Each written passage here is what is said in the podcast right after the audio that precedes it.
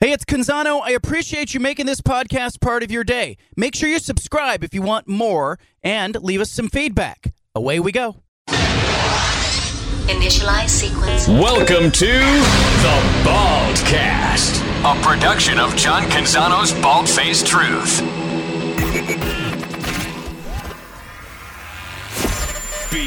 BFFT.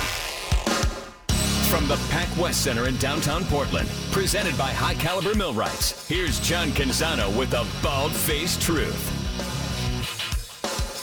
Ready to take the snap. He went three yards from the five down to the two. He'll take the direct snap from Levengood here. Jam Griffin on his left hip. Colletto runs left, over left guard. Jack is in. Touchdown Beavers. The Jackhammer's second touchdown of the night. Anyway, this keeps us in the race. Still got a lot of football left. Uh, what are we, five and two now, and uh, still in the hunt. I still believe that, that nobody will go through the, the Pac-12 schedule undefeated. And, uh, you know, the history has bore that out. I mean, most, most years. You know, I I feel two ways about it. Um, the officiating was was really poor tonight, um, but we still should have won the game. Like that's that's part of road football. And Want to know what you make of Pac-12 officiating? What do you make of the Pac-12 landscape as a whole? We've got a great show today. We're going to talk a lot about college football, the NFL, the NBA starting this week officially. Blazers get their opener this week. Uh, some talk about what there is to be hopeful about this season. But I want to start uh, with a with a just a look at the Pac-12 conference. You had a big weekend as Oregon State. Congrats to the Beavers, big win at home against Washington State, 24 to 10. A little bit of a statement from Jonathan Smith's team. They get a they get a lull in the schedule. He'll never say it. Players will never say it. But you got Colorado, you got Cal, you got Arizona State, you got Washington. You have a real opportunity for Oregon State in their next four or five games to make a statement about what kind of season they want to have. Can they get to eight wins? Can they get to nine wins? Meanwhile, I was in Salt Lake City. Epic game there as Utah came from behind in the fourth quarter, scored the touchdown, went for two. Kyle Whittingham not wanting any part of overtime. Got the win at the end of regulation, 43-42. Fantastic game, fun football game. But again, you heard Lincoln Riley's comments on officiating towards the end there uh, of the Open, and he's not happy. USC fans are not happy. And I also think if you are somebody who follows college football, uh, you you may look across the country and see Nick Saban unhappy with officiating. You may see the Big 12 coaches unhappy with the officiating. But in the Pac-12 conference, it, it feels like it's not as good as other places. Is that me being kind, sugarcoating a little bit? Like it doesn't feel like the Pac-12 officials do as good a job as some of the other college football officials. College football game day heading to Eugene on Friday and into Saturday morning. Uh, we will get a visit from Rece Davis of college uh, ESPN's College Game Day later this week. He'll be joining us uh, to talk about game day and what that means. Uh, I have put a, uh, a text out to Chip Kelly. Uh, Chip Kelly went public, said Oregon's pretty good. I, I wonder how much discussion nationally there will be about Chip Kelly, who I think is playing the Ducks for the fourth time since returning to UCLA. Kelly said this on the Jim Rome show. They're good you know, they're really good on tape. They've obviously um, have been recruiting at a high level for a really long time up there. So, um, but this week was more about us from a fundamental standpoint. The, the nuts and bolts of our game plan and all those other things won't go into Monday because that's what a normal week is for us. So to get out over our skis a little bit, I think would be giving the wrong message to our players also. So they knew what we wanted to get accomplished. Just the way we've always kind of handled improvement week. Um, but we'll get we'll get ready for, for Oregon in earnest. A really good Oregon football team. Really good Oregon football team, really good UCLA team, two top 10 teams going to Eugene. First time since 2018 that the Pac-12 has matched two top 10 teams against each other. That was the Apple Cup in 2018 as number 10 Washington knocked off number 7 Washington State in Pullman for that one. So a big matchup and a little bit of a mess at the top of the conference right now is Oregon and UCLA trying to sort things out this weekend. Utah took care of business against USC. I have some takeaways from that game I want to talk about, but I want you to weigh in as well. What do you see on the field? What do you see when it comes to officiating? What do you see when it comes to the Pac-12 teams uh, that are at the top of this conference? It feels like there are four teams who can conceivably get to Vegas, but there's some others on the outside, including Oregon State. Like if Oregon State wins out, Oregon State's going to Las Vegas. They're playing for a conference championship. I mean, that's the reality for the Beavers and Jonathan Smith. So I think there's a lot of hope out there. There's a lot of interest out there. There's a lot of intrigue out there. And contrary to most years, we have more than two teams that we really focused on. I think last year it was largely Utah and Oregon all the way wire to wire. These two teams now, uh, Utah and Oregon in the mix, joined by UCLA and USC. Want your phone calls? 503-417-7575 is the number. Stephen, you're in studio. Hey, Stephen, is the Pac-12 officiating worse than other places, or is this just what fans do? Um, I think it's worse, to be honest. I think it is worse here in the Pac-12. And, you know, we've seen years upon years of examples of bad Pac-12 officiating. Even, you know, I know USC fans are not upset with, or they are upset with the way uh, they were refereed against Utah. But going back to that last interception, the clocks just stopped when Utah got the ball. That, that clock should have been at about two or three seconds with Utah, or when USC got the ball back on the penalty. The clock stopped and it just should have kept going, but the refs made a bad play on that. So like it goes both ways. And so I do think the refs are really bad in the Pac-12. Um, but I also think that now that the Pac-12 is higher profile, right? You talk about all these teams. There's four teams in the top 15, two top 10 teams going against each other. The games matter that much more. And so there's even more attention being put on these officials. Yeah, I think I think that's part of it. I think also the official, you know, I was in Salt Lake City. I was at Rice Eccles Stadium uh, largest crowd in the history of that stadium for this uh, USC game. I when I went to pick up my my media credential at the ticket office, I went over to the ticket office and uh, you know I could hear what was going on at the other windows at the ticket office, and there were people who were walking up trying to buy a standing room only ticket.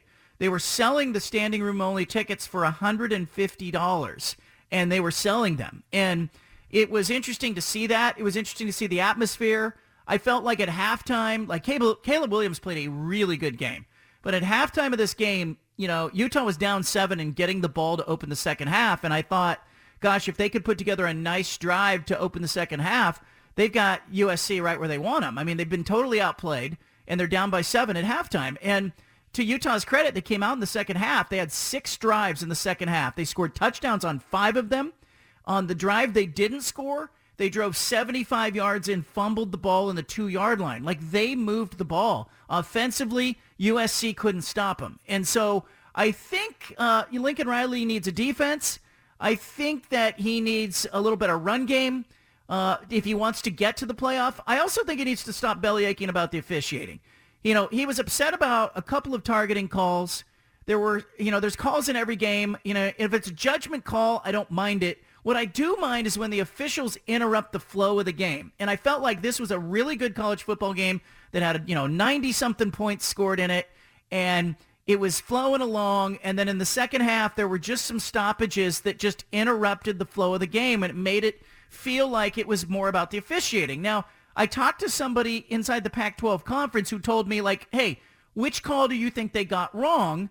And I said, well, I don't necessarily think like you know, I'm not going to nitpick like, did they miss a call here, miss a call there? Because there was probably a holding call that should have been called on USC when Caleb Williams was scrambling in the end zone, would have been a safety. Nobody, they got a no call there. There were a couple of targeting calls that were called on the field. Then they went to review and they reviewed, they reversed it, said, no, it's not targeting.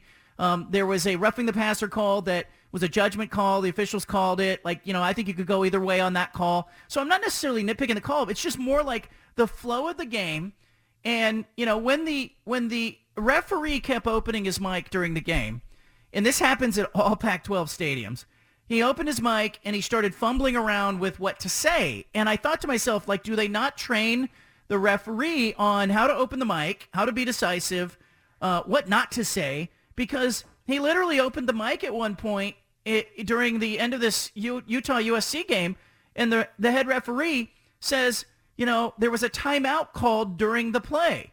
That's what he said inside the stadium. Everybody in the stadium started booing and jeering and going, what do you mean? You can't call a timeout during a play. I turned to Pat Forde from Sports Illustrated who's sitting to my left and Bryan Fischer Fox was sitting to my right. Like there was a bunch of national media sitting there, and I said, "Is it worse in this conference?" And they both kind of said, "You know, there's bad calls everywhere, but the official announcing to the stadium there was a timeout called during the play." it's just ridiculous. You can't call timeout during the play. And Kyle Whittingham after the game was really upset about it, and he said, "Hey, that could have cost us the game because what the officials did." And I thought this was really interesting because there's like there's like 23, 24 seconds left when Caleb Williams snaps the ball. He throws an interception. There's going to be a pass interference call in the interception, but the ball is intercepted by Utah, and the defensive back runs for a while. Now, as he's running around, the clock is ticking down. And I'm looking at the clock, and it stops at one point while the player play is still going on. Then somebody must have yelled at the clock operator and says, start the clock back up. What are you doing? So that he starts the clock back up and it starts to tick down more. Then the official stops the clock, announces the pass interference penalty, and then says, you know, hey, we're going to have to look at the clock because somebody called timeout during the play.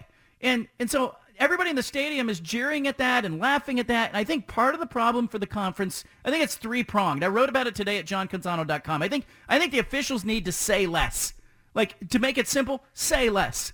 Because I think they need to be better and they need to say less. And what I mean by that is when you open the mic and anybody who's ever been in a position of authority, anybody who's ever officiated a, a game knows that if you are decisive with your call, you will sell that call more easily. You sell it on, you know, you can sell that to the players on the court. You can sell it to the fans if you are decisive with your call. Where you get in trouble is when you start getting wishy-washy with a call or if the crowd can tell you're not sure, but you called it anyway. Like nobody wants to see that. So I think when the Pac-12 officials open the mic, they're not doing a good job of selling the calls that they're making on the field. And him saying somebody called timeout, that's ridiculous. Like don't even open your mic and say that.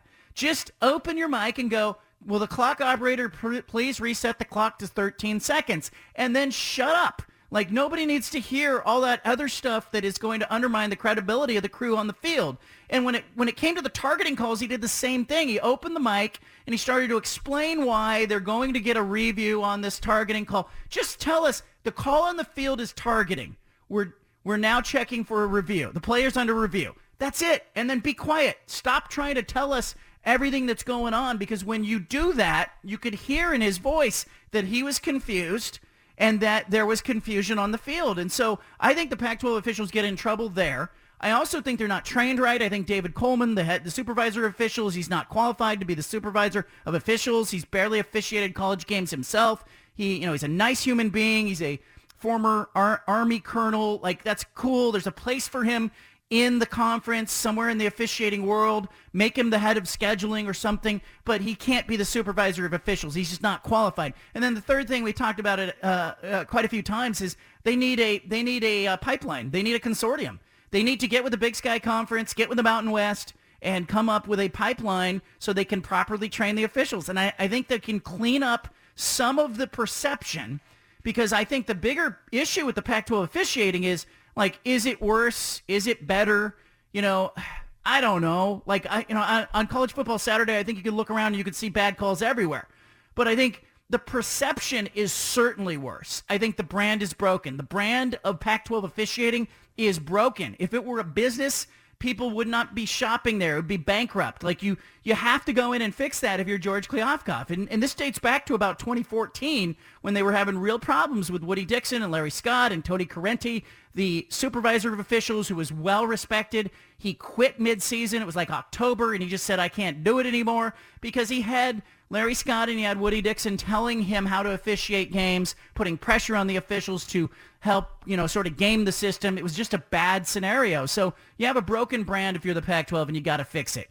All right, coming up, we're going to talk about injuries. New study out says head injuries have no effect on your interest in football games. So why do the leagues care so much? We'll talk about it coming up. You've got the home of the truth. Back to the bald-faced truth with John Canzano on 750 The Game.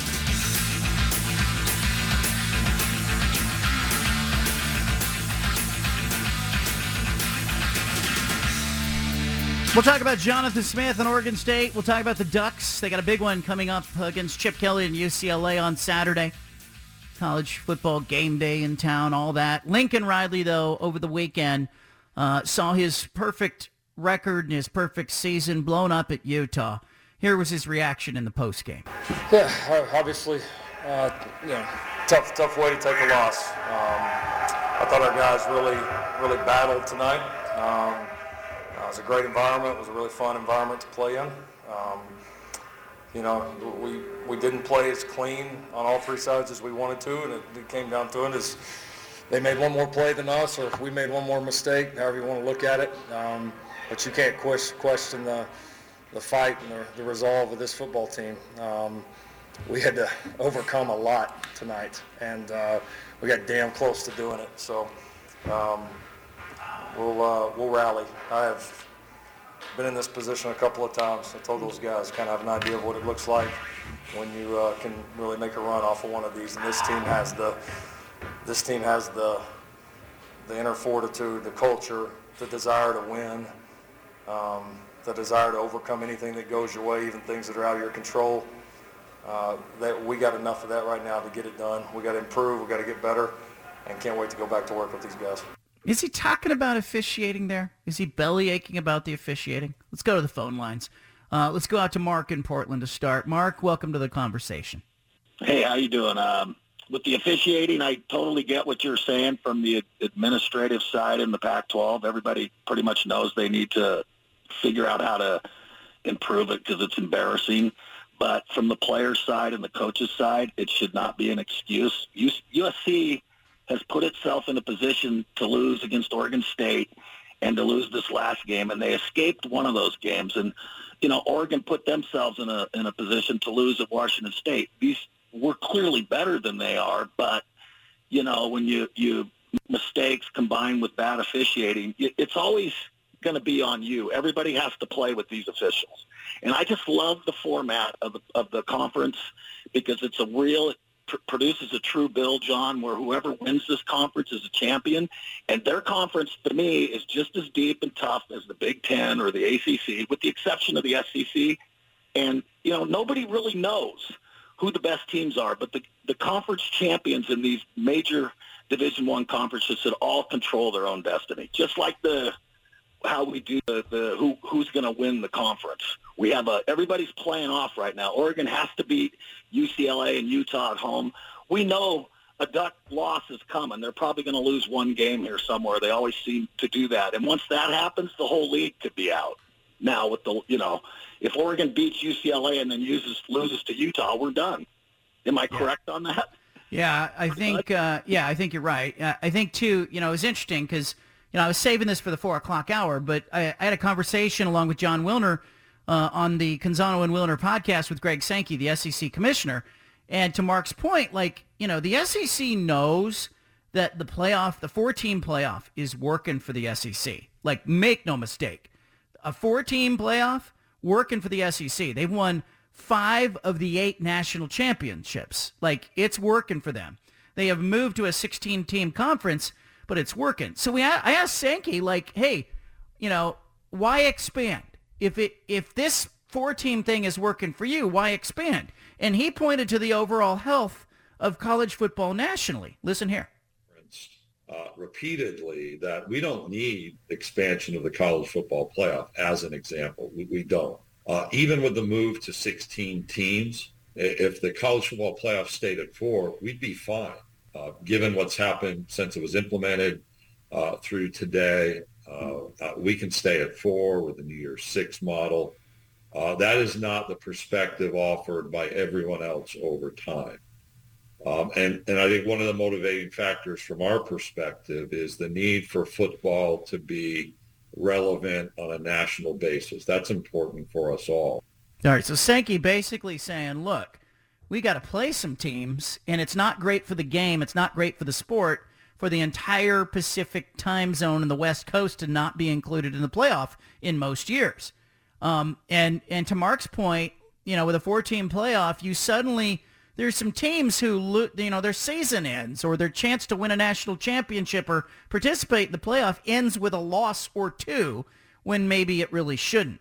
USC put itself in position on Saturday to lose this game. They did not stop Utah in the second half. Utah would have scored on all six drives had they not fumbled inside the five-yard line on that one drive. And you can't win a football game doing that. So I think Lincoln Riley is trying to say, hey, they're greater forces. Hey, they, we weren't happy with the officiating. But the truth is they were in a hostile environment. Caleb Williams played really well. I was really impressed with him in the game. But USC's got flaws. Utah's got flaws. We're going to see Oregon and UCLA on Saturday, and they probably are also going to have some flaws. Let's see who comes out of this and ends up in Vegas. Sean's in Vancouver. Sean, welcome to the conversation. Hey, so you know I'm a I'm a Georgia Bulldogs fan, but I end up watching a lot of college uh, football um, on Saturdays, and you know I can say that while there's bad calls everywhere, it's worse in Pac-12 games, and you know but you know, the thing that needs to be remembered by Lincoln Riley is both sides have to deal with the bad, the bad calls. And you know, my other comment is about Lincoln Riley, which is, you know, his defensive philosophy is more offense, and it's always been that way. So it's not really a surprise that when the other team started scoring, all they had to do was slow down Lincoln Riley's offense a little bit, and you know, they put themselves in a position to win that game. That's always been the way he is. That's always going to. And how many champion national championships does he have out of it? Yeah. That's a good point. And and look, I I I watched USC against Oregon State in person, and now I've seen them against Utah. And the question I come away with was, you know, Oregon State's defensive backs, the experience back there with that group with Alex Austin and Jaydon Grant, and uh, it really, really did a nice job on USC's receivers. I think Oregon State's defense is arguably the best defense in the conference I think USC's offense is the best offense in the conference. Uh, unfortunately, Oregon State struggles on offense and USC struggles on defense. Uh, decide for yourself what's more entertaining. I think you'll take the points in most games, but um, I'm curious to see what happens with an Oregon team that feels pretty balanced to me. Like I think Oregon probably has the second or third best offense in the conference and probably has the second or third best defense in the conference.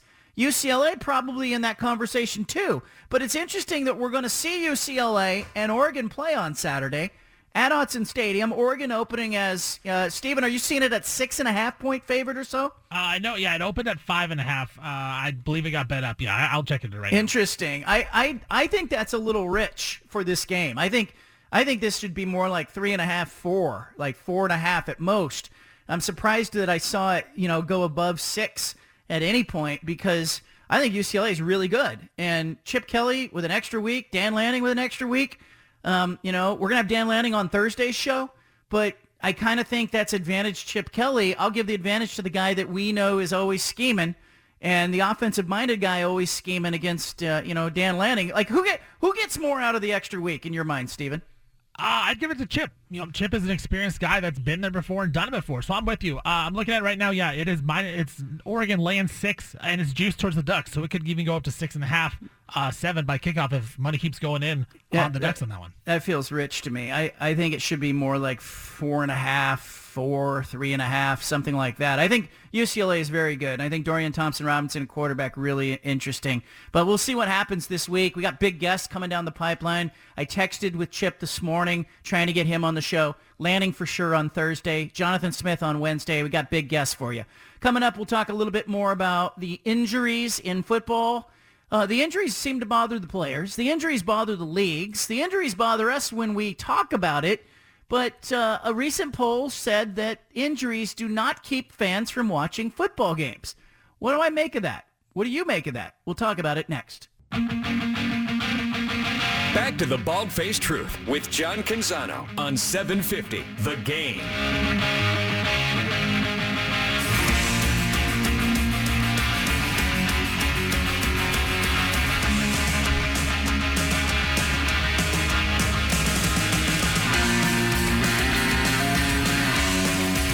I think Oregon State's getting a raw deal. I don't know if they're, they're getting a raw deal from you, but I think they're getting a raw deal in general. Uh, nice win for Oregon State over the weekend. They beat Washington State, beat them handily. 24-10 was the final. Uh, Oregon State not getting great offense, but I thought quarterback Ben Gulbranson managed the game well. Um, it was a uh, Dilfer-like, uh, Joe Flacco-like performance, I thought, for Gulbranson, if I can draw a metaphor there or a comparison. But I think the defense at Oregon State is just flat playing. And uh, was really impressed with that. I also think if you are a uh, an Oregon State fan, that you're looking at the schedule coming up. It's Colorado visiting Reser Stadium this weekend.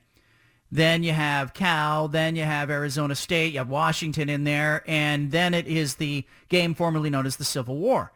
And I think Oregon State gets gets a knock. Like, I think Oregon State, a lot of people look at Oregon State. They look at the Stanford win. They say, lucky. They look at the win against uh, Washington State and they go, oh, they won ugly. Um, I don't know what to do with that because I think there's a little bit of a myth in there. And I'll be honest with you, it was Saturday night. I was in Salt Lake City and I'm watching USC and Utah.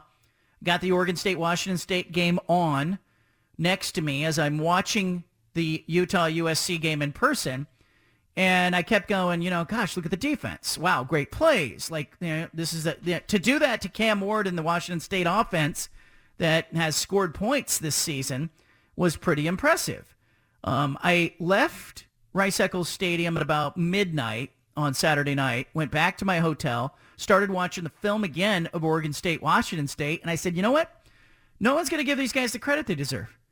And you know what? I, I think I need to say this. Like, they didn't get great quarterback play. They weren't statistically dominant.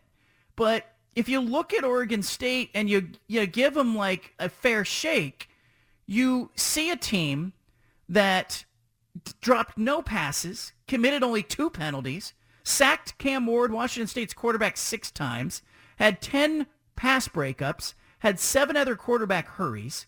Like you can sit around and go, oh, the quarterback play wasn't there, and you know they didn't have a big time receiving you know, thing, and you know they uh, they punted five times in the game, and yeah, of course the the quarterback could be more efficient. Yes, they could get a game breaking receiver, but you know what I see when I see Oregon State out there? I see a team that won't quit, and because of that, they're sitting now at five and two. Colorado at home, at Washington, home against Cal, at Arizona State. I, I see somewhere between two and four wins in there. And it, you know, this is an Oregon State team that could be sitting at you know, six, seven, eight, could be sitting at eight or nine, eight and three, nine and two, going to the rivalry game with Oregon on November 26th. Like it's not inconceivable that they'll beat Colorado at home and they'll beat Cal at home. That's seven wins. Can they win at Arizona State? Can they win at Washington? Maybe they split them. So there's eight.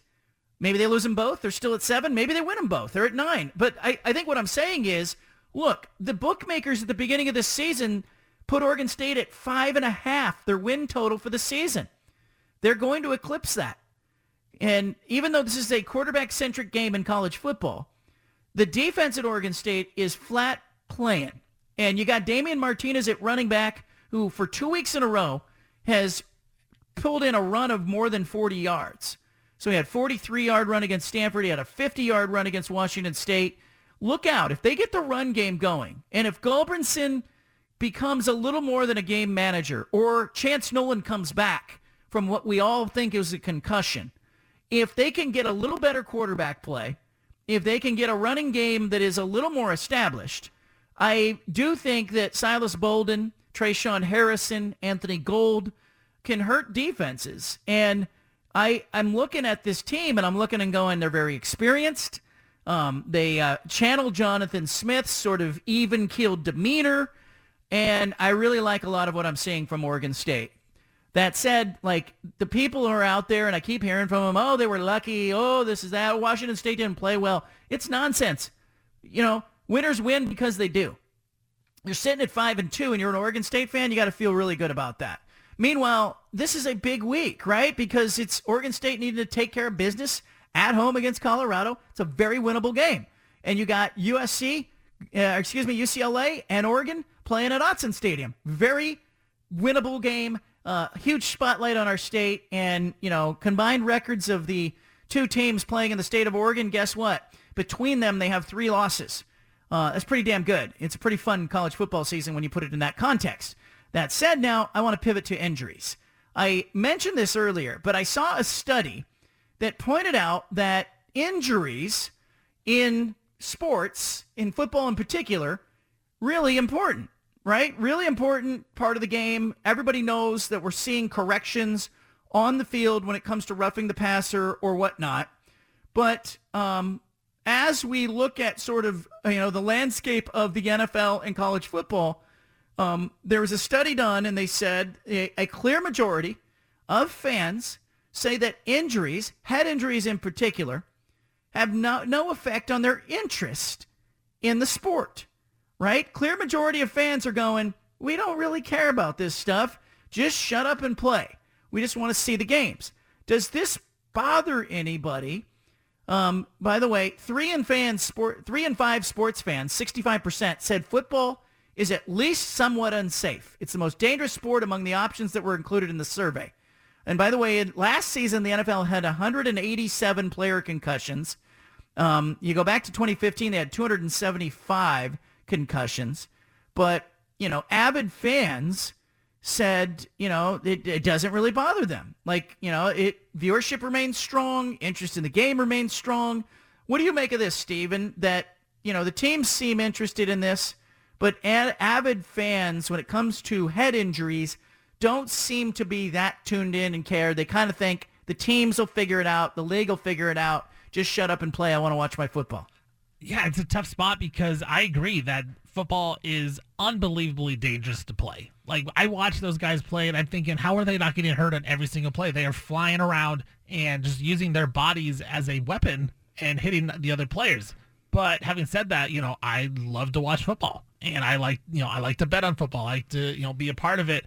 Now I have a kid growing up who's seven or uh, who's eight actually now, and I don't know that I would want him to play football. And that's just just a feeling that I have. Like I know the I know even if he would like it, like it is very dangerous. So I, I understand all of it, John. I don't know what to make of it because I'm kind of one of those people. I think that you know I understand the the things that can happen that can go wrong in football, but I also like to watch it and I like to pay attention to it and you know digest it. So I think I'm one of those people, and uh, it makes me doesn't make me feel great about myself that I you know I don't necessarily.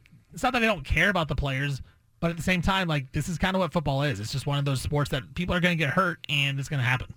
I think uh, there's a lot of concern out there from the teams and the leagues. Uh, I also think if you're a uh, fan of the Pac-12, uh, you watched the games over the weekend, Colorado Cal. I saw a couple plays like this. Certainly saw it in the Utah um, USC uh, game. I saw the officials calling roughing the passer and targeting with a little more alacrity, a little more tuned into it, a little more focused on it. I think it's a byproduct of what we're seeing in the NFL. I think the trickle down is coming down to the college game. I think we saw it last weekend. But, um, you know, I was watching, you know, I thought it was a great college football weekend. Like Alabama, Tennessee was fantastic. That Michigan game had a lot of high stakes on it. And, and then, of course, the Pac-12 games were also really compelling and interesting. Like I, I, I feel like we're in the sweet spot of the football season, at least the college football season. And, um, you know, it may prove true that the Pac-12 doesn't get to the playoff this year. I kind of think there's going to be some cannibalization. Like unless UCLA wins at Autzen Stadium on Saturday, I think there's a real mess for the Pac-12 that is forming because I think Utah could go to Autzen Stadium and win. I think um, you know Oregon could lose to Oregon State. Who knows? Uh, yeah, and meanwhile, I think U- UCLA and USC will play each other uh, towards the end of the season. So somebody there is going to get another loss. Um, I think at the Pac-12 headquarters, I could hear them kind of going, you know what? Um, I think we, uh, I think we need to get from nine conference games to eight in a hurry. Like that would really help things. Let's take some phone calls. 503-417-7575 is the number. I'll take your phone calls. You want to weigh in on the officiating the Pac-12. You want to weigh in on Oregon's chances of getting to the championship game and the conference play. Oregon State as well. Um, you tell me. You got the Bald Face Truth statewide, our big splash coming up as well. Back to the Bald Face Truth with John Canzano on 750 The Game.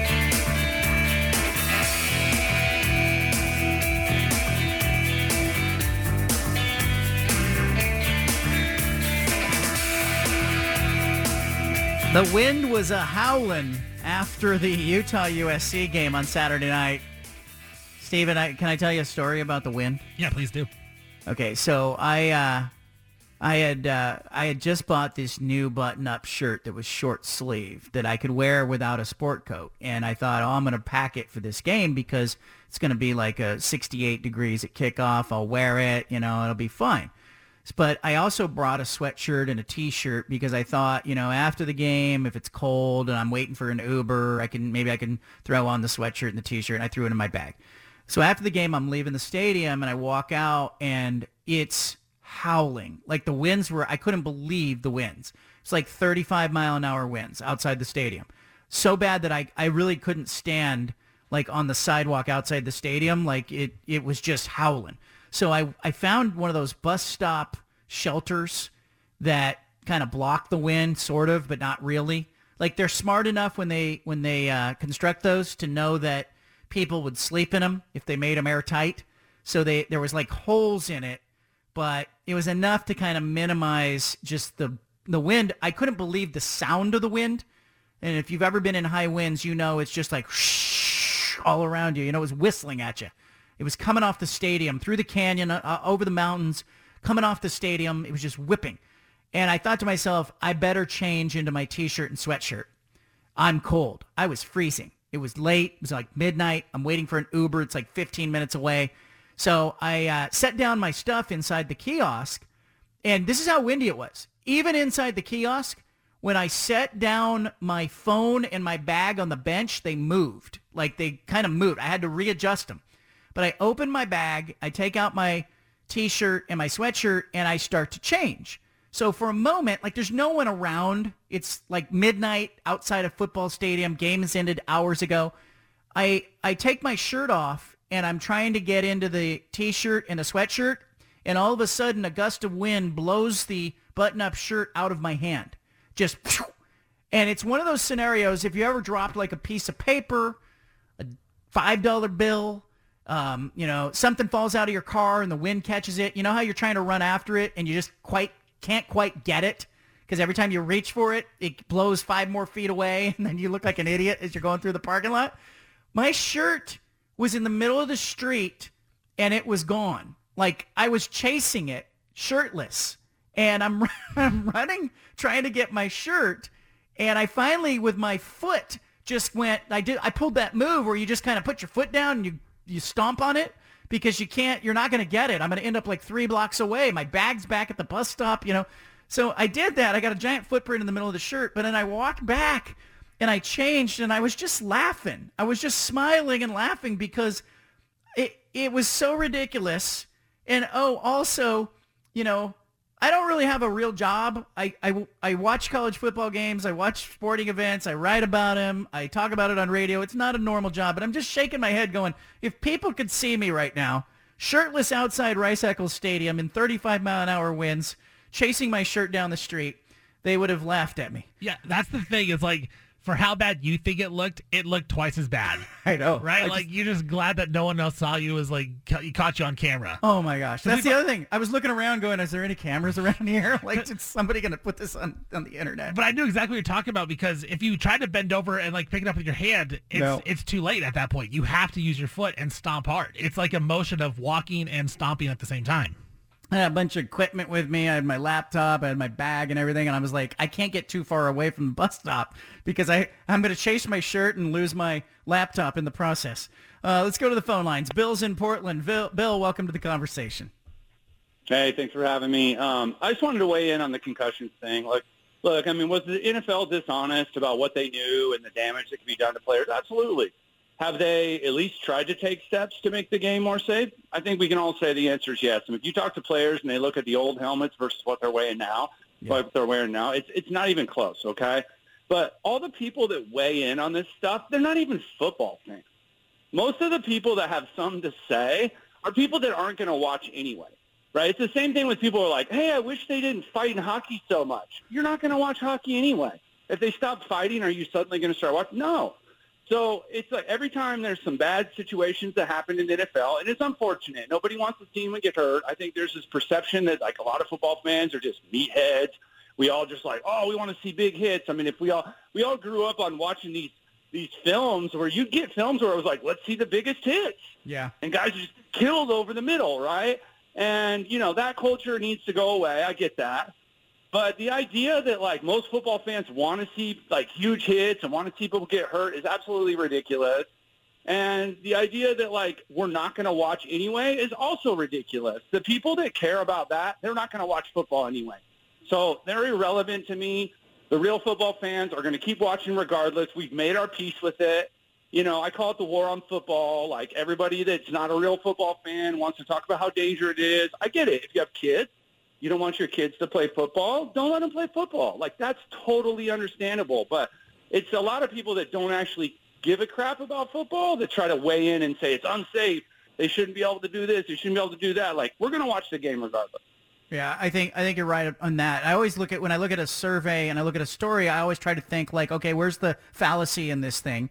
And it very, may very well be that diehard football fans who watch football are going to be less inclined to say, I'm going to stop watching football because if the violence bothered them, they would have stopped watching football. So, you know, when you ask people, hey, you're a diehard football fan, you know, does the violence make you want to stop watching football? They've already made their minds up uh, and, and I do go back to parents. Like, look, I had a, my dad when I was a kid. I wanted to play like Pop Warner football when I was like fifth grade, sixth grade, whatnot. I had friends who were playing. My dad said, "I want you to play that young," and he, he said, "You can play flag football." And I, I wasn't allowed to play football until I got to high school, and it bothered me because my freshman year, like the the equipment, the helmet, the shoulder pads, like I didn't know where the thigh pads or the knee pads went. Like, and I had kids around me who had all played a little bit. It took me about a year to catch up, but once I did um, I looked around and I was grateful that I hadn't played at a younger age, in part because a lot of the guys that had played had some injuries, had some overuse injuries, had some knee injuries, had some things going on with them that I didn't have at the time. So, um, you know, I know my parents were trying to take care of me, but I think they were making kind of a measured risk, like, you know, what's the acceptable risk? But I don't blame parents out there who say, I don't want my kids to play. And I also don't blame parents who say, I allow my kids to play, but here are the safety measures that we take in our household. Let's go to Gary in Tualatin. He wants to talk about Oregon and UCLA. Gary, what's up, man? Hey, John. How you doing? Go Ducks. Doing well. Yeah, the Pac-12 refs are the worst in the in the nation. Those two uh, pass, uh, those two roughing the the passer calls were horrendous. But uh, anyway, uh, yeah, UCLA is going to have a hard time winning in uh, in Autzen. Um, I don't think Chip or anybody realizes how much uh, the Ducks hate UCLA. The, the the team is just it's not as bad as USC, but uh, Bill Walton will tell you how much we hate UCLA. They just um, you know they're from LA. They get all the press, and they're just usually soft uh, this is the best team we ever had, I think, and uh, they're they're going to run into a buzzsaw when they go down there. It's it's it's going to be a great game, but uh, as long as there's time on the clock, uh, we're, we're going to pull it out. All right, Gary and Tualatin calling a shot. I think it's going to be a really good game, and I think UCLA is really good. I think Dorian Thompson Robinson at quarterback, he's a handful, and the fact that he's a fifth-year senior, he's not making the mistakes that he made in year two and year three. He is much improved. Zach Charbonnet, the running back, is a dangerous back. Probably better than anything Oregon's got in the backfield. So UCLA's got some guys on that team that can hurt you with a 50-plus yard play, just in the same way that USC's got some guys. I think in the in in USC's first 12 plays of the game, there were like five plays that were 18 yards or more. I tweeted about it during the game. I couldn't believe the chunks they were getting against Utah. And it was, you know, Caleb Williams is dangerous. He had like a 55-yard run as a quarterback. Dorian Thompson Robinson and UCLA are the same way. It's going to be a hell of a game, hell of a mashup to see Dan Lanning's defense against Chip Kelly's offense with the extra week. Hey John, do you think do you think whoever wins this game is the front runner to win the Pac-12? I think they're the whoever wins this game. I think we're penciling them into Las Vegas. Yeah. And I think those two spots are going to be really tough. Like I I tried to look during the game. I was trying to look at uh, the games on Saturday. I was trying to figure out tiebreakers. It's too early. There's there's five or six teams that have a legit shot at it, and it's too complicated because they're all playing each other. So I think it'll, you know, I think it's to become more clear after Saturday. Either UCLA or Oregon is to have the inside track to Vegas, and then I think two more weeks from now we will, you know, start to see that form. But it's the most Pac-12 thing ever. Utah beats USC. What if Oregon beats UCLA? What if Utah then beats Oregon? And what if uh, USC then beats UCLA in that rivalry game? Like you, you're going to be sitting there going, "What's the tiebreaker? How do how do we, who do we determine gets to go?" I mean, I think it's going to be really interesting uh, to see who gets to Vegas, and then uh, you know on that December second, Friday, December second is the championship game, and then uh, are those candidates good enough? Is there a one-loss team there or an undefeated UCLA team that is a good enough candidate to get into the playoff? Mike's in Centralia wants to talk about the Beavers. Go ahead, Mike. Hey, John, you stole a little bit of my thunder there. I think uh, it kind of goes with the point I was going to make. The first point I was going to make is teams like Oregon State and Wazoo aren't going to get the respect as far as ranking goes. Wazoo should have been ranked after they beat Wisconsin, and then they played a hell of a game against Oregon. And then Oregon State, Jonathan Smith's doing a hell of a job down there, like always. But they're just, you know, they're out there and they're never going to get the respect, which is a shame because it just breaks my heart that USC and UCLA are leaving. And the reason I bring that into the conversation well is there's a lot of good football being played in the Pac-12. Yeah. And Yeah. you brought up Yeah. the point right there. You got the Oregon uh, UCLA game. All right. Hey, I want you to hold that thought. I want you to hold that thought. I'm going to bring you on right after the break. We're going to run out of time here. Mike and Centralia is going to finish his thought. I can't wait to see what he's going to say. Leave it right here.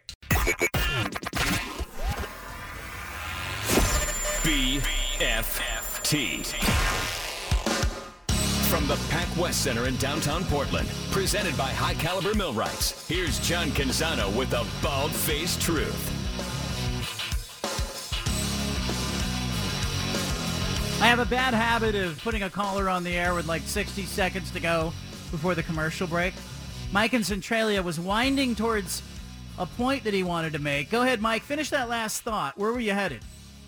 Yeah, well, where I was headed is it's kind of like so you got UCLA and Oregon playing this weekend, which is going to be a great game, and the Pac-12 beats up on each other, and it's just a shame that these other schools are pulling out. I, I understand you got to pay the bills, just like you had to throw me to break. You got to pay the bills, and I understand these universities are going after the money, but you know there's so much tradition in the Pac-12, and you know the past couple years, um, and I could say this: I'm a I'm a Washington slash Wazoo fan because I've sent each kid to a university there, so I can kind of put a little sense in since I put a lot of money into each institution. But Washington hasn't held up their end the past 10, 15 years. But now we got some great coaches in the Pac-12, and we're gaining some momentum.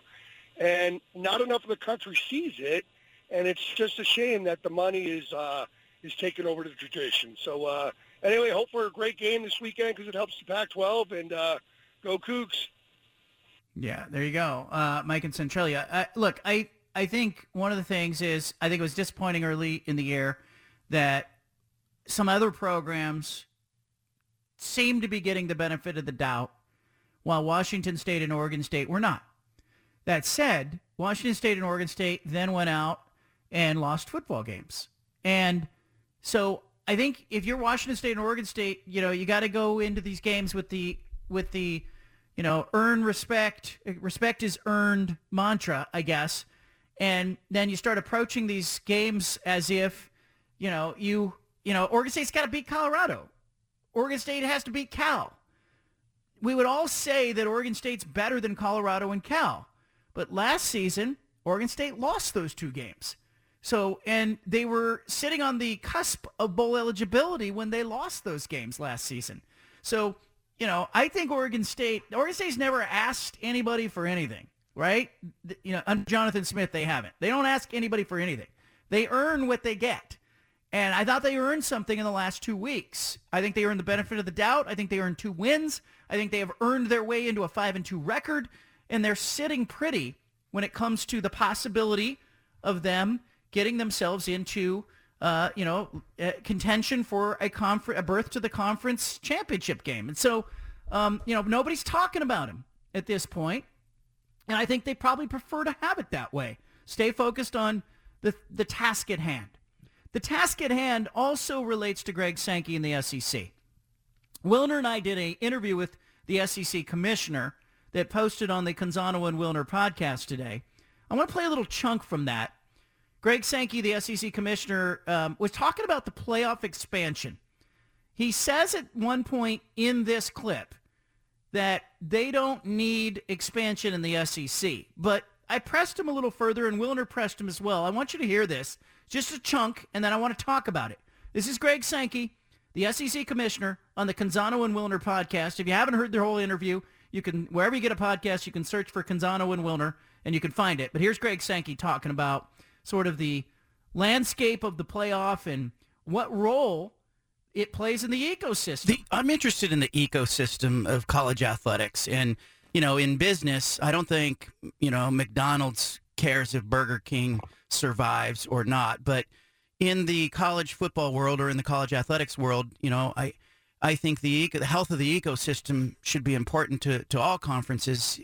Why, why is that important or is that important as you view the SEC and your mission within the conference, but when you look at the broader picture across the country?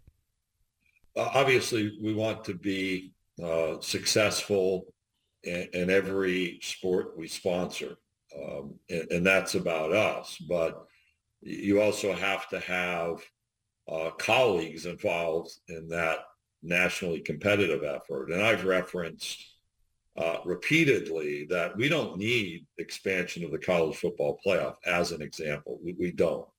Uh, even with the move to 16 teams, if the college football playoff stayed at four, we'd be fine.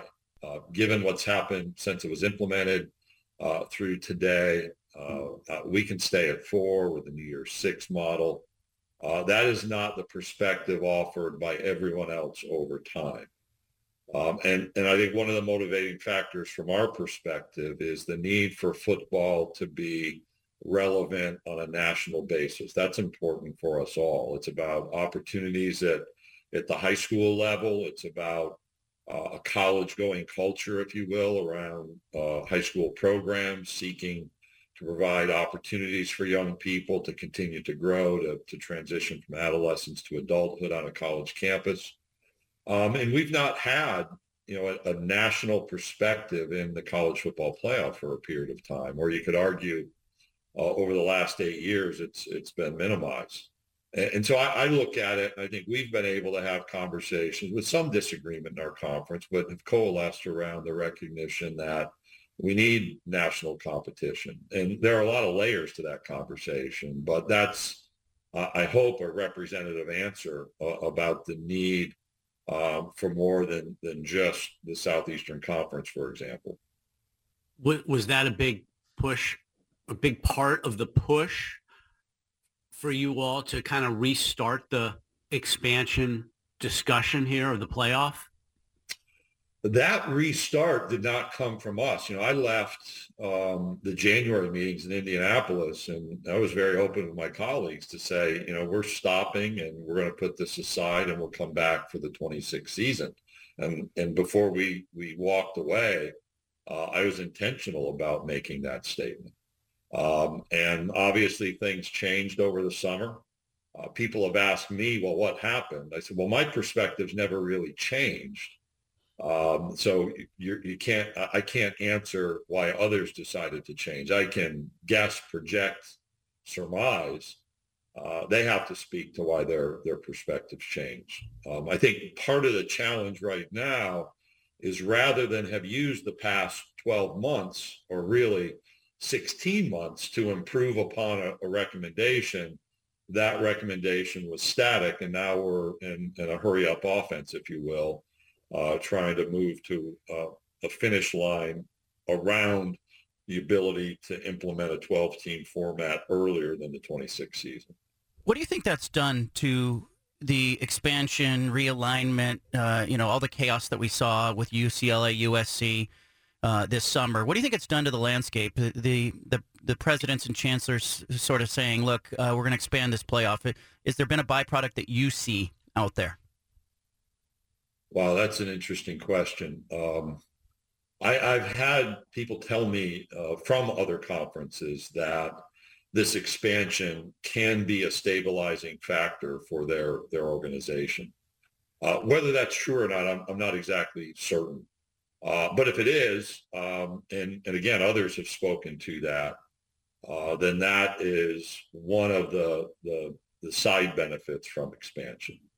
Now, I also know a lot about conference membership transition over the last three or four decades, having been in the room or, or right beside the room where things were happening. And uh, I don't know that one particular change, like a college football playoff, provides assurance that there won't be future movement. So I'm, I'm a little bit cautious about that piece, but recognize what others have said to me about the expansion of the, the college football playoff.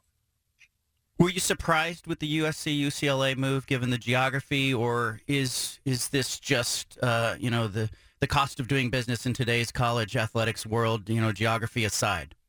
Yeah, yes and no. Um, yes and no. I had uh, I, I, go back to 2015 when I first started as the commissioner of the Southeastern Conference, and in my first president's meeting, I was kind of uh, identifying you know TV markets, transitions around media.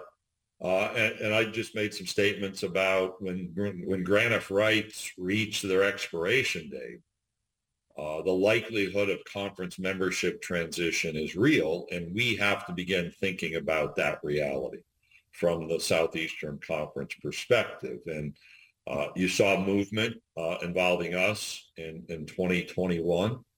Um, and, and had I thought about West Coast movement, um, absolutely. Had I thought about it in the context of the Southeastern Conference? No. Uh, so, but the fact that happened uh, as it did when it did, yeah, I, I did not know that one was coming. In fact, it was right before July 4th weekend and after the last few years of our own expansion and COVID the year before, I went to a place beside a lake thinking I wouldn't have to look at my phone for five days and I could just read books. Obviously failed at, at predicting that reality. So it, it, it, it occupied the entirety of my July trying to understand what was happening. But I mean, there's a yes and no embedded in my observation. Look, what I hear from Greg Sankey in that snippet, and again, if you want the full interview, uh, search for Canzano and Wilner, the podcast. We uh, dropped about a 50-minute episode uh, with interviewing uh, Sankey there, the SEC commissioner variety of topics, fascinating stuff. But in the end, I'm left feeling better about the ecosystem of college athletics because I'm hearing somebody who is in the SEC uh, at the top of the food chain saying, hey, it has to be about more than us. We've got colleagues that we've got to play in these games.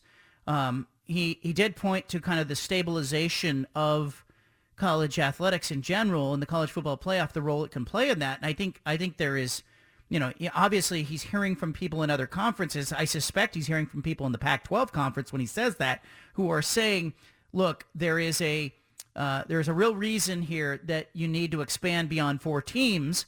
While the SEC has benefited largely from from monopolizing the playoff, five championships in eight years. Clemson has two. Ohio State has one.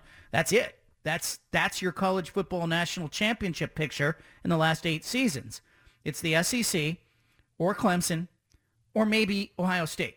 So um, I, I think what he is saying there is largely encouraging because it tells me that um, while the SEC could act like the Big Ten and just be like, hey, we got to get ours, um, they're looking at a broader picture and they're going, hey, this gives us an opportunity to maybe get some more teams into the playoff, but it also ropes in the Pacific time zone, which has not participated mostly in this playoff. Oregon made the championship game in the very first year, eight years ago.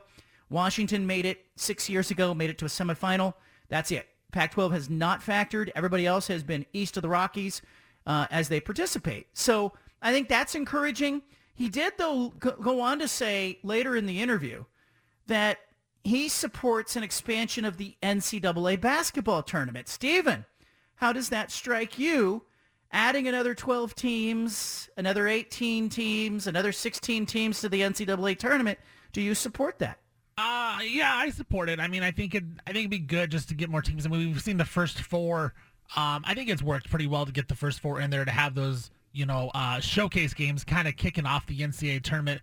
I think they need to try to leave like the actual 64 team bracket together. So if they can do some type of like opening round, and then have still the 64 teams, the 1 through 16 seeds. I think that's the way to go because that's what everyone associates with college basketball is that 1 to 16 seeds. So I think if they can do that and somehow implement extra teams, I'm all for it. I also he he brought up the point that you know Ole Miss was the last team in the college baseball playoffs, right? The NCAA postseason for baseball. They go on to win the national championship. Oregon State fans may remember that Oregon State did the same thing as the last team into the tournament.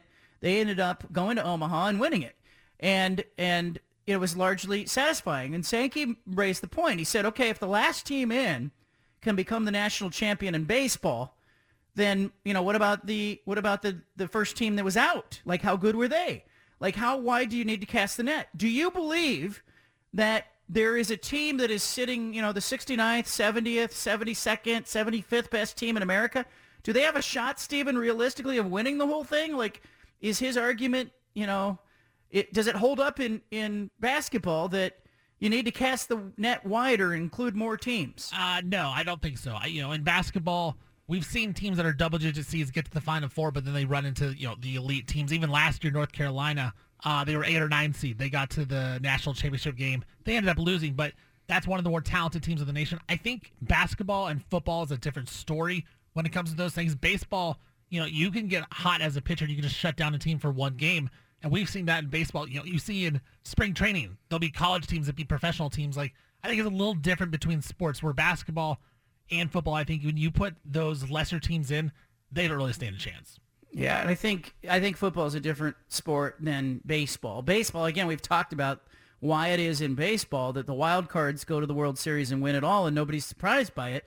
It's because those teams are playing great baseball at the end of the year. That's why they're wild cards. And maybe they weren't playing great ball at the end the, at the beginning of the year. And you know, obviously in the World Series, we watched you know the Dodgers and the Yankees and some others. Uh, you know, the teams that have the best records don't always win. And in football, the team with the best record usually does win. And in basketball, you know, we get a North Carolina situation where, you know, a team just puts it together at the end of the year. That happens. I, I guess what Greg Sankey's trying to do is I think he's trying to expand the NCAA tournament because he knows his conference is expanding to 16 and he wants to get more of those teams into the postseason, collect more of that revenue, advocate for his teams, and I get it. And he doesn't have the same problem with a expanding basketball tournament that he has with an expanding football tournament. I think, you know, the teams that are at the top of the food chain are, are in football are still going to get in. The SEC is going to dominate the college football playoff unless something dramatically changes, uh, you know, in one of the other conferences. So you know, the Big Ten infusing a bunch of money may narrow that gap, but I still think there's a recruiting advantage with the recruiting hotbed that is the, you know, southwest, uh, southwestern part of the state that, or the country that happens to be SEC country. I want you to leave it here. Anna's popping into the studio. So much more to talk about, including Charles Barkley, $100 million for Chuck. Is he worth it? We'll talk about it. You've got the home of the truth. Back to the Bald Faced Truth with John Canzano on 750 The Game.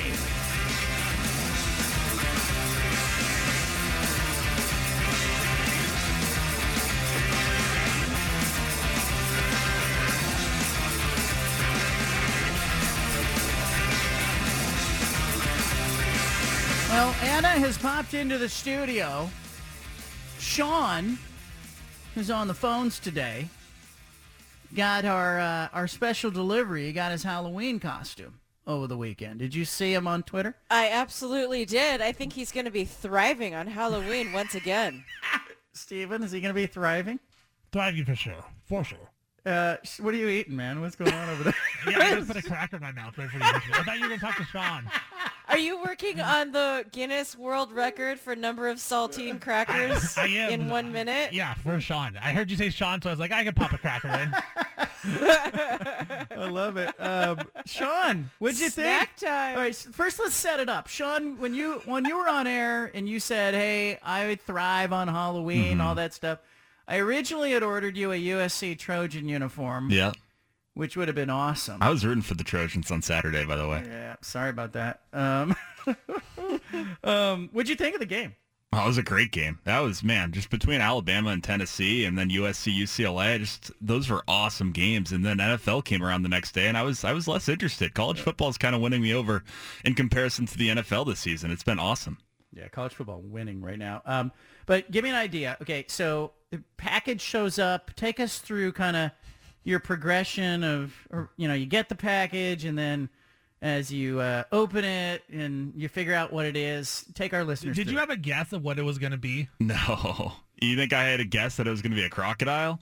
No, I uh, I got back from work on Friday night. It was a little bit of a weird night, but I got back and um, I you know I see this huge package on my counter and I open it up and it's sure enough it's a crocodile.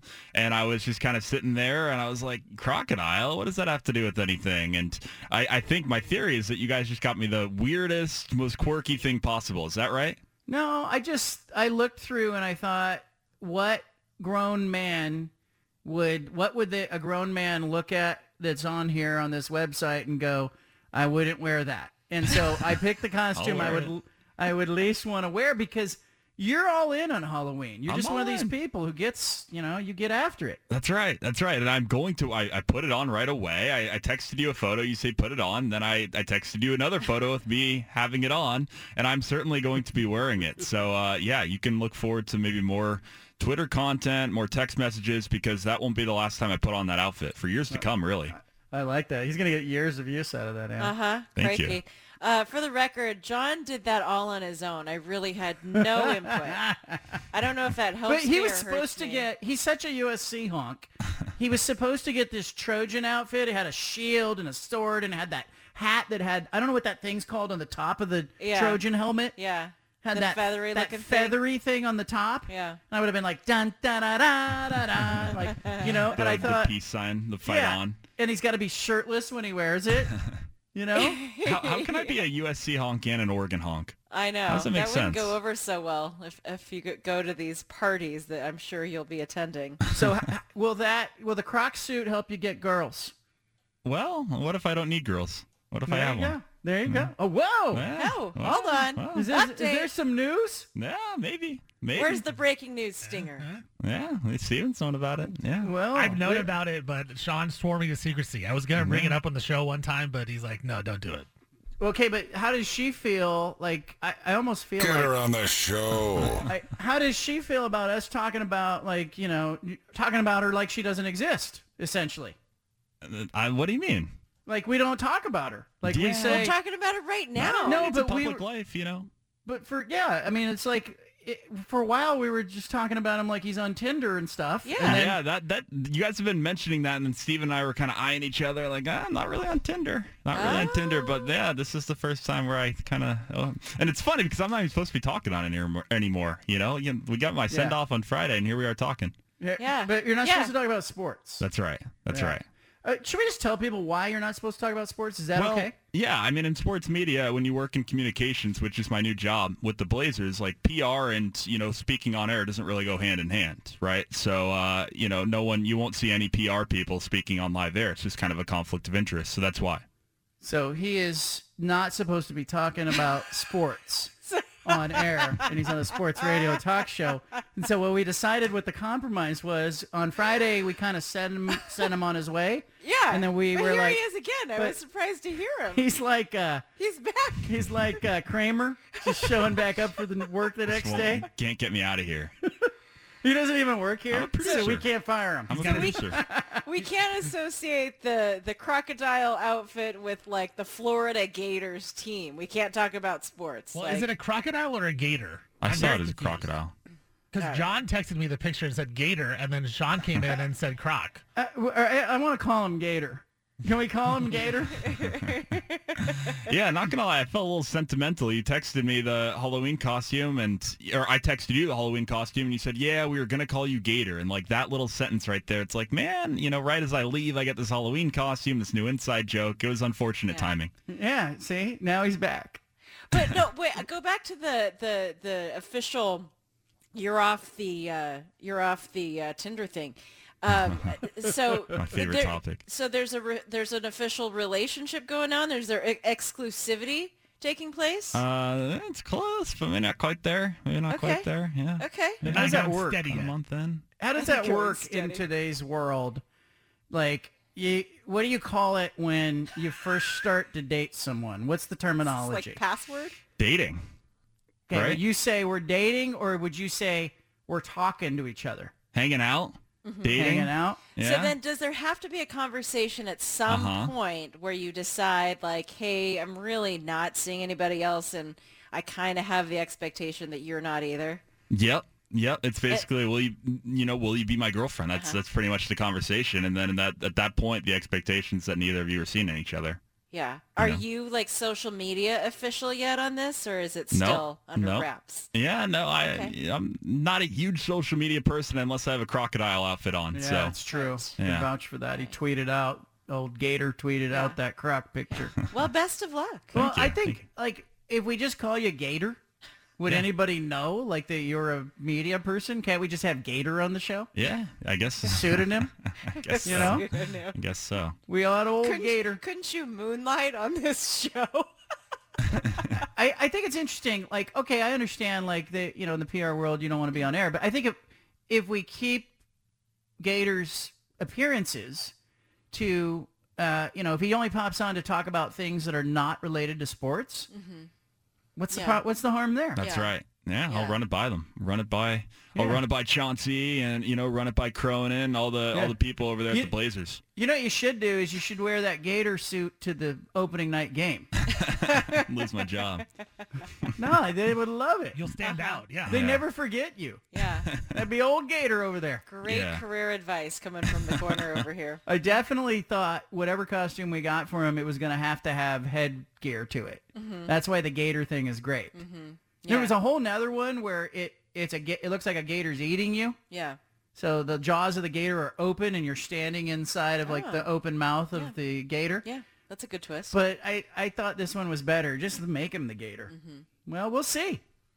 hmm There it is. Yeah. Mm-hmm. It's like Ralph Alligator Gar. Do you have some Halloween parties already lined up that you'll be attending in costume?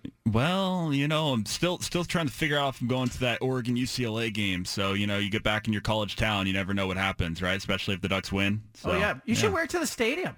Yeah. It's gonna be raining that day. We haven't. Ta- I mean, you guys have been talking about it. I'm not the sports guy anymore. it never but, rains you know, at Autzen Stadium. That's true. That's Thank true. you. But yeah, it's an That was element in that easy. game. So Uh, we'll see. It's interesting because I was walking up to the, uh, you know, first of all, I don't think the University of Utah kids, I didn't expect that they're partiers. But there's this house that's right across the street from the stadium. Uh-huh. There had to be 250 people in the front yard. Wow. and they were all college aged. They looked like they were drinking. There was some girl standing on the corner. She was holding like what looked like a one gallon jug. It was a one gallon milk Uh-huh. jug. Yeah. And it looked like it had antifreeze in it, but I'm pretty sure it was just some alcoholic beverage. Uh, all the girls had cowboy boots on and cowboy hats. I don't know what that has to do with Utah, Uh-huh. but it was like this big scene. Yeah. And then all of a sudden I looked, there was a guy in a in a gorilla costume. Oh, yeah. And he was hanging out in Naturally. full gorilla costume. Naturally, yeah. And I thought, there's there's Sean. Yeah. Like that's the Sean of Utah. So wear the Gator thing to Autzen Stadium, man. Yeah, might have to. Might have to. Get yourself on TV. I mean, the colors are kind of right. They are right. Green and yellow. It's green. Yeah. Well, good stuff, man. All right, more ahead. We'll talk Charles Barkley coming up. Leave it here. Back to the Bald Faced Truth with John Canzano on 750 The Game.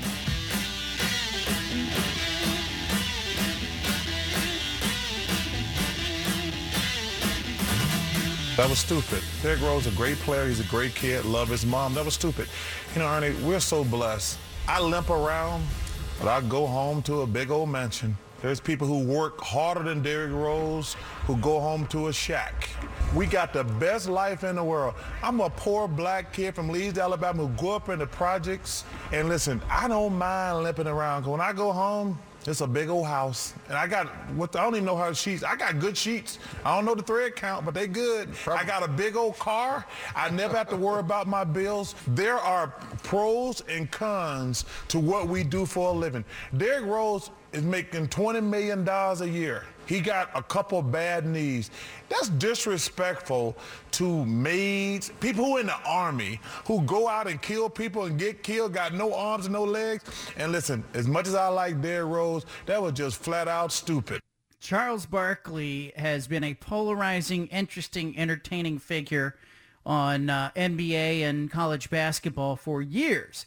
He agreed to a 10-year deal today with TNT It's expected to be well into nine figures. He has three years left on his deal currently It pays him $10 million a season. Um, he is looking at a deal that is worth well in excess of $100 million. Barkley's 59. He has repeatedly said he wanted to retire at 60, but TNT is saying, no, no, you're not. Um, Shaq, by the way, Shaquille O'Neal already has a long-term agreement with TNT, and TNT has also re-signed host Ernie Johnson and Kenny Smith to new deals. Um, they want to keep the family together. Why is Charles Barkley, in your opinion, why is he good at his job? Uh, he's authentic. Uh, he just he's not afraid to say things, you know, that are um, a little off the cuff and get people riled up. Uh, but he's also just very entertaining. It's like uh, he's easy to listen to. And if you look at the details of that deal, I mean, he mentioned twenty million dollars a year in Yeah. that soundbite. His deal is actually going to be worth uh, roughly $20 million a year if he remains with TNT for the entirety of a deal. It's really, the total worth of the deal is $200 million over a decade. He, he briefly flirted with Greg Norman in the LIV tournament. LIV had talked about bringing him in as a broadcaster. He also has talked about retiring. Is Charles playing? Yes. Is he playing Of the game here? Of course. I don't think he wants to go to LIV. No, he doesn't want to go to LIV. And he doesn't want to retire. What's he going to do? No, no. He, like, coincidentally began talking to LIV uh, before TNT got real serious about a new contract. Like, the reports were that TNT were kind of quiet about a new deal. So he was talking to Dan Patrick, what, back in July, saying that he had met with LIV Golf. Come on. That's that's that's negotiating. Stephen, why is Charles Barkley good? Yeah, I think Anna touched on it, is that you know he's he admits he's not perfect, right? And I think that's what we like about him is he doesn't, you know, he he's very smart, knowledgeable basketball wise, but he also knows that he's going to make mistakes and he's human and he's very real with himself. Like he's very comfortable in his own skin. I think that goes to show a lot. And that show, you know, inside the NBA is so good. Uh, just very entertaining with all four of them. And I think it's good that they brought them all back because if they missed one of them, you know, I think Shaq would be the one that you would you could get rid of and it would be fine with just the three of those guys. But when they're all four together, it's a really good show. I just, it's just the honesty that he comes across and he's not afraid to say things. And so I think that's really good.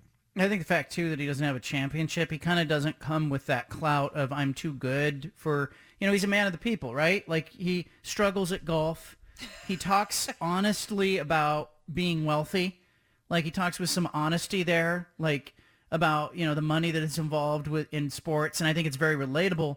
I also think like, look, it's been a we have we have a long history in our in American culture with analysts who are former athletes being you know in the broadcast booth, right? It starts with you know Don Meredith and and Al Michaels and Dan Dierdorf and you know turn out the lights and Frank Gifford on Monday Night Football back in the day and Howard Cosell, and it comes forward all the way to the Manning cast. And I think Charles Barkley advanced the evolution of athletes being in the broadcast booth because he got in there in a way that was so successful for TNT that others tried to copy it and tried to find, you know, a Charles Barkley that they could put on air. And it turns out there's only one Charles Barkley. Don't you think it's interesting that he is going to like more than double what he made over his 16 seasons in the NBA? In the NBA, he made roughly 40 million dollars. He will make if he stays with TNT for the duration of a decade, 200 million dollars. Like if I'm a professional athlete, I am looking at my short-lived athletic career and how long my body will hold out, especially if it's the NFL, and I'm figuring out how I can, you know, charm my way into a broadcasting role that is similar to that. I've, I've, uh, it's a great point, and I think you're going to see athletes. I think you already are seeing athletes who are being more outspoken. Uh, Draymond Green and others who have been more willing to, when they have an injury or maybe when they're eliminated from the playoffs, they've been more willing to jump on these shows to try to stretch their uh, stretch their brand a little bit and get some familiarity with the audience because they know they want to bridge the gap from their career to their you know playing career to broadcast career. Um, I've run into Barkley a few times over the years. He play he's a horrible golfer. And years ago, this was about this had to be 20 25 years ago. I wasn't yet in the state of Oregon. And Charles Barkley was playing in a celebrity golf tournament in Lake Tahoe, California. And I had a golf magazine that asked me to go write a freelance piece about Barkley out on the course. So I went to Lake Tahoe, California, and I was supposed to caddy for Barkley. That was the arrangement that was Serious? originally made. Yeah. But I don't know but yeah, but Barkley already had a caddy. So all they said was it was Barkley, it was Ahmad Rashad, and there was two other people in their foursome. I don't know who they were. But they said you can walk with the foursome on the course. So I walked with Charles Barkley and Ahmad Rashad and two other golfers for about six holes and I got bored out of my mind because Barkley was terrible. He I like he shot like 125 that day on the course. But the more entertaining thing was the evening because a lot of the celebrities in these pro-am tournaments, they'll disappear after the golf's over. Right. They don't want to be around people. They're there to collect the check, play in the tournament, and get out. Barkley was different. He was at Caesars Casino, sitting at the bar, drinking, entertaining people, sitting on a stool, talking, loudest person in the room. Like, you know, he was just being himself. And we had, like Alabama Adriana, who was on the show, uh, and used to sit in Sean's chair, Gator's chair. Um, you know, she's a big Auburn fan, right? Barkley went to Auburn. She was in, she told a story on air one time. She was in Birmingham and she was in a restaurant and Barkley's sitting at the bar Yeah. like just talking, whatever. And then Anna, like during um during the uh, NBA playoffs, Barkley, no, the NCAA tournament Yeah. uh, postseason. He was hanging out at the hotel bar there. He was hanging out at the hotel we were at. He's just There's a theme here. Yes. it's a theme here. he likes bar stools. Okay, he likes bar stools, and I think he just he's a bit of a um, he's a very social animal. Yeah. He's an extrovert. And I think some of what you see on air is just Charles Barkley, like if there was a camera there or not. And I can remember Ahmad Rashad was trying to putt, and he kept stopping and stepping back from his putt, looking at the green, reading the green. And Barkley went over to his golf bag, and he pulled out a Snicker bar. And he said, we're going to be here for a while. and he started eating a Snicker bar, and everybody laughed. The whole gallery is laughing. He's just an entertainer. I think he's really funny and interesting. And, you know, I don't know what he's like as a player. I wasn't covering the NBA when he was playing. But I think um, I think he, there's no greater example than Charles Barkley of a guy who has bridged that gap. And he might be a better broadcaster, better analyst than he was a player, and he was a really good player. It's fascinating to me to compare his new deal to people like Bob Costas, Al Michaels, who we've talked about a lot lately, Stephen A. Smith, even Jim Rome. I mean, this contract really puts him in a different league right now. Like Jim Rome has the highest net worth and out earns most of all the TV and radio sports commentators in the whole country. And this new deal for, for Barkley puts him on track to, to put him over that amount. I, I, I, he's worth every penny. I just think he's worth the money. Like I, you have a hard time saying anybody's worth a hundred million dollars, but if a broadcaster's worth a hundred million dollars, it's Charles Barkley. Meanwhile, Bob Costas is taking some heat for his broadcasting during the playoffs. Have you guys been watching Major League Baseball playoffs? Steven, you watching any of this Uh, yeah, stuff? definitely. Uh, I haven't invested interest in the Padres, so I've been watching them a lot. But I have been hearing a lot of critiques of uh, Costas on the Yankees Guardians broadcast. people are telling that people are saying that Costas needs to shut up. That he's talking too much. He's talking over the broadcast. I think I find that fascinating. That like he has gone from being, uh, you know, revered and adored to people going, "We need that guy to stop talking." And the one-two. Hit up the middle of base hit. The tying run has scored. Here comes Rosario with the winning run. And it's pandemonium at Progressive Field.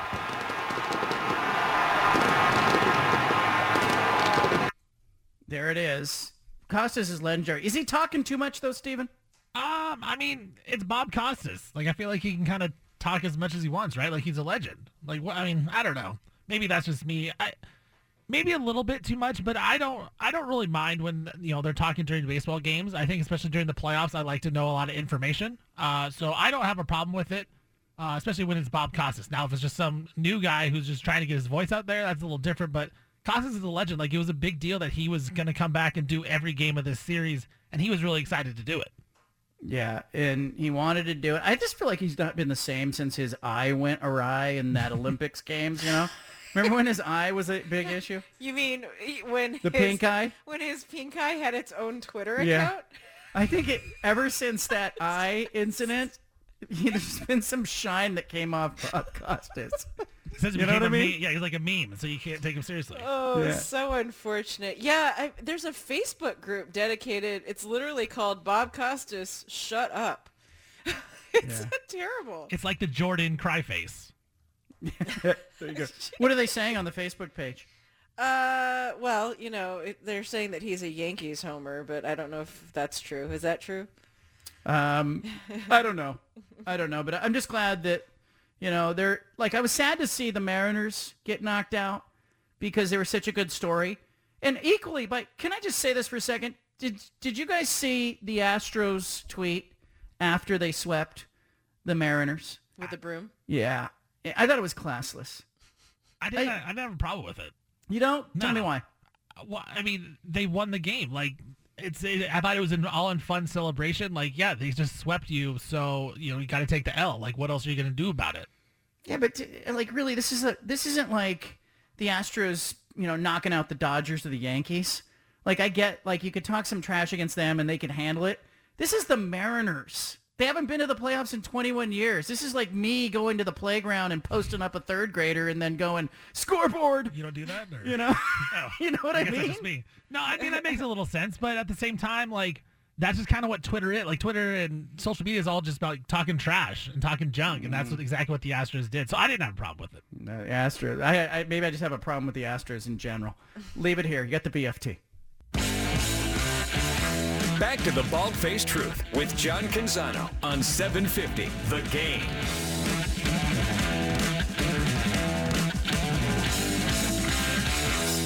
Coming up on the 5 at 5, we're going to talk about Nick Saban and Lincoln Riley.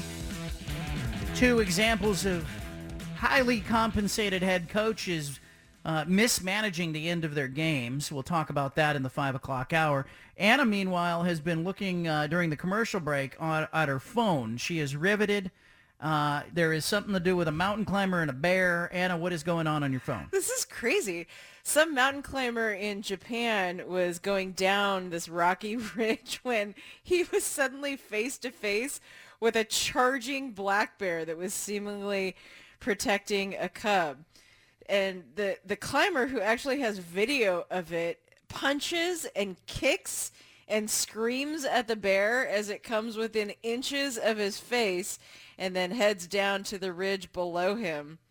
So he initially was able to fight off the bear's attack, but he had to keep fighting it off with punches and kick kicks at the animal's head. This all lasted about 30 seconds. The bear ran off with the cub in tow, disappearing into the brush. And now the climber says he knows he's the one that's invading the bear's territory. Yeah, I was going to say that. But he had no choice but to defend himself after the bear came after him. Yeah, even though you're invading the territory. I saw another video that there was there was this dude hiking, and he happened to have a gun. Luckily, Okay. and he had he entered a area where a mountain lion apparently had a what do you call a mountain lion's home? Is it a den? Maybe. Wh- Whatever it is, I don't Yeah. stop to ask. But it this mountain lion was kind of stalking him. Yeah. and he was backing up and he was backing up and he was going no no and then all of a sudden i realized the dude had a gun and i was like okay at least you have a gun and the mountain lion kept coming at him and like, was hissing at him and stuff Oh. and he fired he fired a shot at the mountain lion he's not a very good shot he missed but it scared the heck out of the mountain lion the mountain lion ran away Wow. so i was like dude if that dude didn't have a gun like he might have been in a little trouble I'm still unclear on, you know, those survival guides that talk about, okay, if you encounter a mountain lion, what you're supposed to do. If you encounter a bear, what you're supposed to do. I would die immediately in those circumstances because I would do the wrong thing. I know with one of them you're supposed to get big. Like if you've got a coat, you spread it all out and Yeah, you which make is it? big noises. I don't know. Let's go to Gator. I go think- ahead, I think go ahead. that's the bear. I want to say bear. When you said that, that was my initial thought. Okay. And then the but the other the other one like one of them you're supposed to play dead. I think, right? Something. I yeah, don't know. if you do the wrong thing and you're supposed to be getting big and you play dead. and it's like it's like that comedian Lavell Crawford says, like, has anybody asked the bear? like, has anybody consulted with the bear Does on the this? bear know Does that? the bear know what, what what I'm supposed to do? Um, just how do you stay Yeah. calm in that situation though? Like I would just be freaking out. I'm with Anna. I'm I'm dead. well, I would, I would, whatever the right thing is to do, I would immediately do the opposite. It's like when I, when you're, when I'm on a freeway on ramp Okay. and there's like two light signals, the, and I always take the wrong line. Like I always go to the wrong one, and then I have to wait Yeah. an extra turn while yeah, the you're other not good person at that. goes. I'm you're not, terrible. You're terrible at that. Um, Yeah. Here's what they say. Here's what the uh, mountainlion.org says. oh, good. Okay. good source. It says maintain eye contact with the mountain lion if you see it. mountain lion. Yeah. Do not run past the mountain lion or away from the mountain lion. It will chase you. Okay. Don't bend over. is Don't crouch down. Aggressively wave your arms. okay. Throw stones or branches and do not turn away. So you want to back away Yes. while aggressively waving your arms. Oh, I remember this now. and looking Cyclists, they threw bikes at a mountain lion once and survived that. And the mountain lion jumped on the bike. So I'm looking at this bear attacks. If it's a brown bear, you play dead. If it's a black bear, do not play dead. Wait, seriously? Seriously, this is on See, NPS.gov. I'm definitely dying in that circumstance. How am I gonna know? How? I mean, Is that am I is really gonna know? Wait, are you black? Brown or are you black? I've I've heard you're supposed to move sideways when you see a bear oh, because the no. bear does not see you moving sideways as threatening. Okay, sideways. Sideways, and crab walk. like a crab. crab walk. Excuse me, are you a brown bear or a black bear? Excuse me, bear. Leave it here. BFFT. From the Pac West Center in downtown Portland, presented by High Caliber Millwrights, here's John Canzano with the bald faced truth.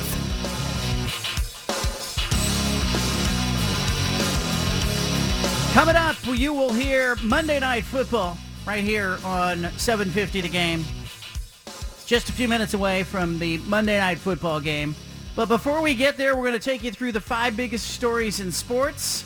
It's the five at five. We do it every day on the show. The five at five. We got a couple of glaring examples of well-compensated coaches who just didn't get it done on Saturday. Nick Saban in Alabama threw the ball and threw the ball and threw the ball at the end of regulation. Tempted a long field goal, left too much time on the clock, and Tennessee rallied to beat Alabama 52 to 49. for the win for the Volunteers. From 40. On the way, a knuckleball. He got it!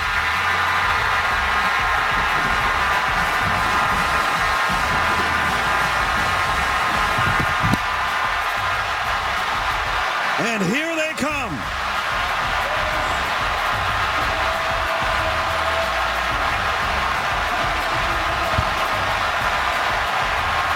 Tennessee fans stormed the field, took the goalposts, and threw them in the river. That's what you do when your team wins a football game. Nick Saban failing to run the ball at the end of regulation, failing to use up Tennessee's timeouts. Uh, he left too much time and too much opportunity for the Volunteers. Lincoln Riley kind of did the same thing late against Utah. Threw three deep balls when USC needed a field goal to beat you to beat Utah at the end of regulation. It felt a little desperate, and I wondered about all the money, the hundreds of millions of dollars that Saban and and Lincoln Riley got. They certainly didn't coach like that on Saturday. Anna, number two, go.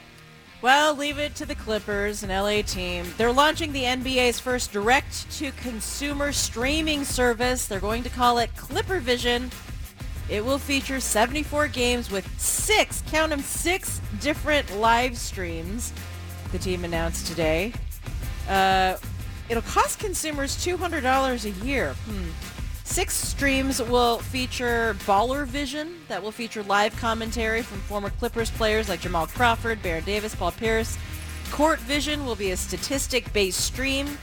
And then the other streams will be in different languages, like Korean and Spanish language play-by-play. I love it. It's a nice little experiment. It is. First Pay- one will be October 22nd when the Clippers take on the Kings. Pay attention if you are a Pac-12 fan. Like to see something like that out there. Number three in our five at five. Have you looked at Major League Baseball's postseason picture lately? It's not the same old family picture. The Dodgers, the one seed in the National League, are out, eliminated by the Padres, three games to one.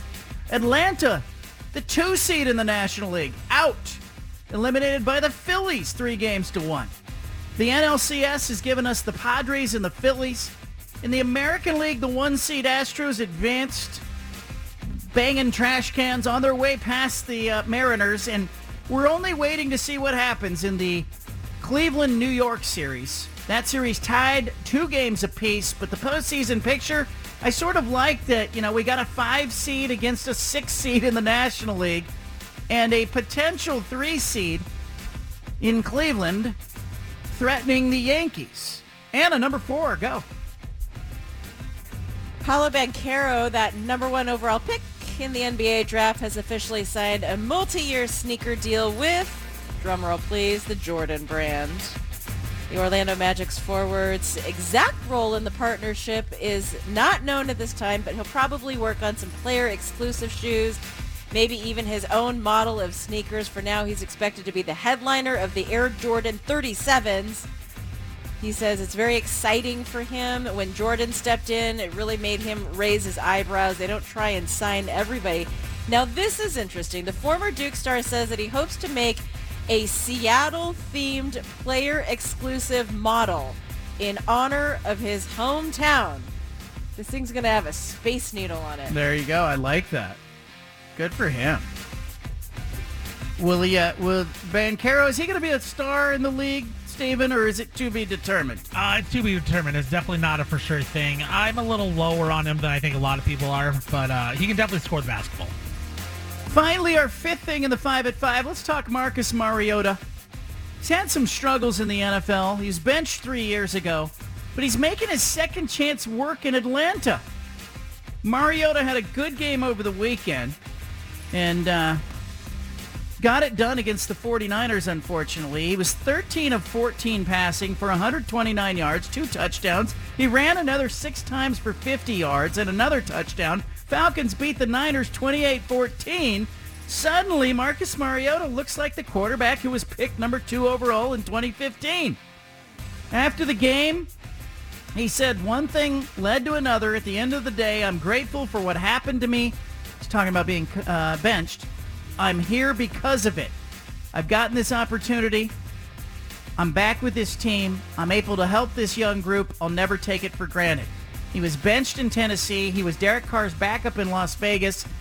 Mariota still has some work to do, but the schedule for him getting a little softer as Atlanta in their next few uh, doesn't quite look as imposing as it did uh, before. They're in the NFC South, of course, but uh, you know they'll get the Bengals coming up. Then it's the Panthers. Next two games uh, after that are the Chargers, and then the Panthers, and then the Bears, and then the Commanders, and then the Steelers. It's not tough for Marcus Mariota. I think he's got an opportunity here with about four or five easier games in the next six weeks to really establish himself as the starter in Atlanta. Keep an eye on Mariota. And they're tied. They're tied for the division lead right now at three and three. They're in it. They're in it. And, and the questions have never been on defense for them. I mean, I think right now they're just it's all about can they get the offense going and they and they did it against the Niners. That's the 5 at 5. Let's start by talking uh, I, I don't want to talk about the bear anymore. I almost went back to the bear. that wasn't one of I the was like, five wait a minute, five. that wasn't the five at five. It's interesting because Mariota, I remember you saying before this season that you really kind of thought he had a chance because he was the type of kid that was going to take the experience that he had getting benched and not just slink away and actually learn from it and grow from it and use that as part of his development. Yeah, I think, I, you know, I think sometimes it's when you look at the passers who come into the league, and I'll even use a guy like Justin Fields in Chicago.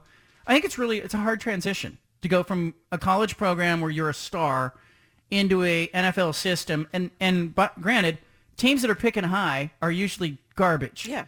So you're putting a really good player who's been in a great college program and had a ton of success and maybe won a Heisman or finished second in the Heisman voting or whatever the case. And then now you're throwing him to the Wolves. And I think about Tom Brady's story, you know, with New England. Like, I think it was really fortunate for Brady that he got picked so late and that he got a chance to sit behind Drew Bledsoe until Bledsoe got hurt it's just a huge advantage to not have to go in there and play right away. And so Mariota had to play right away, and I think he did fine in Tennessee. Didn't end well for him, but he had some moments there. And I think, you know, you look at the parallel of Jameis Winston and he, and neither one of them had great success, but now we're watching Mariota sort of, uh, you know, have this second opportunity. He's an older, wiser player, and he's, you know, he's healthy. He's got a chance. I'm rooting like heck for him. I really, I, I like him. I like his character. I like his story, his family, and I just, I hope he continues to do well. I saw the story, uh, uh, you know, about him having some success, and I only saw it because somebody had retweeted it. Mhm. It was his mother, Uh, and, and his, mo- his mother and I. She she messages me once in a great while, Yeah. and I think you know she's real proud of him, and I think she's rooting hard for him to have success, obviously, but. I think a Especially after, especially after what happened in Tennessee, I just think you want good things to happen for good people. Yeah. All right, grab a podcast of this show wherever you get a podcast. We are back tomorrow with another great show and big guests. Later in the week, Dan Lanning, Oregon's coach, will be with us. Jonathan Smith, Oregon State's coach, will be with us. Big guests all week long. Jeff Schwartz, former Oregon Duck, will be on Friday's show. Whole bunch of talk about UCLA and Oregon, Chip Kelly as the week unfolds. Uh, Monday Night Football coming up next.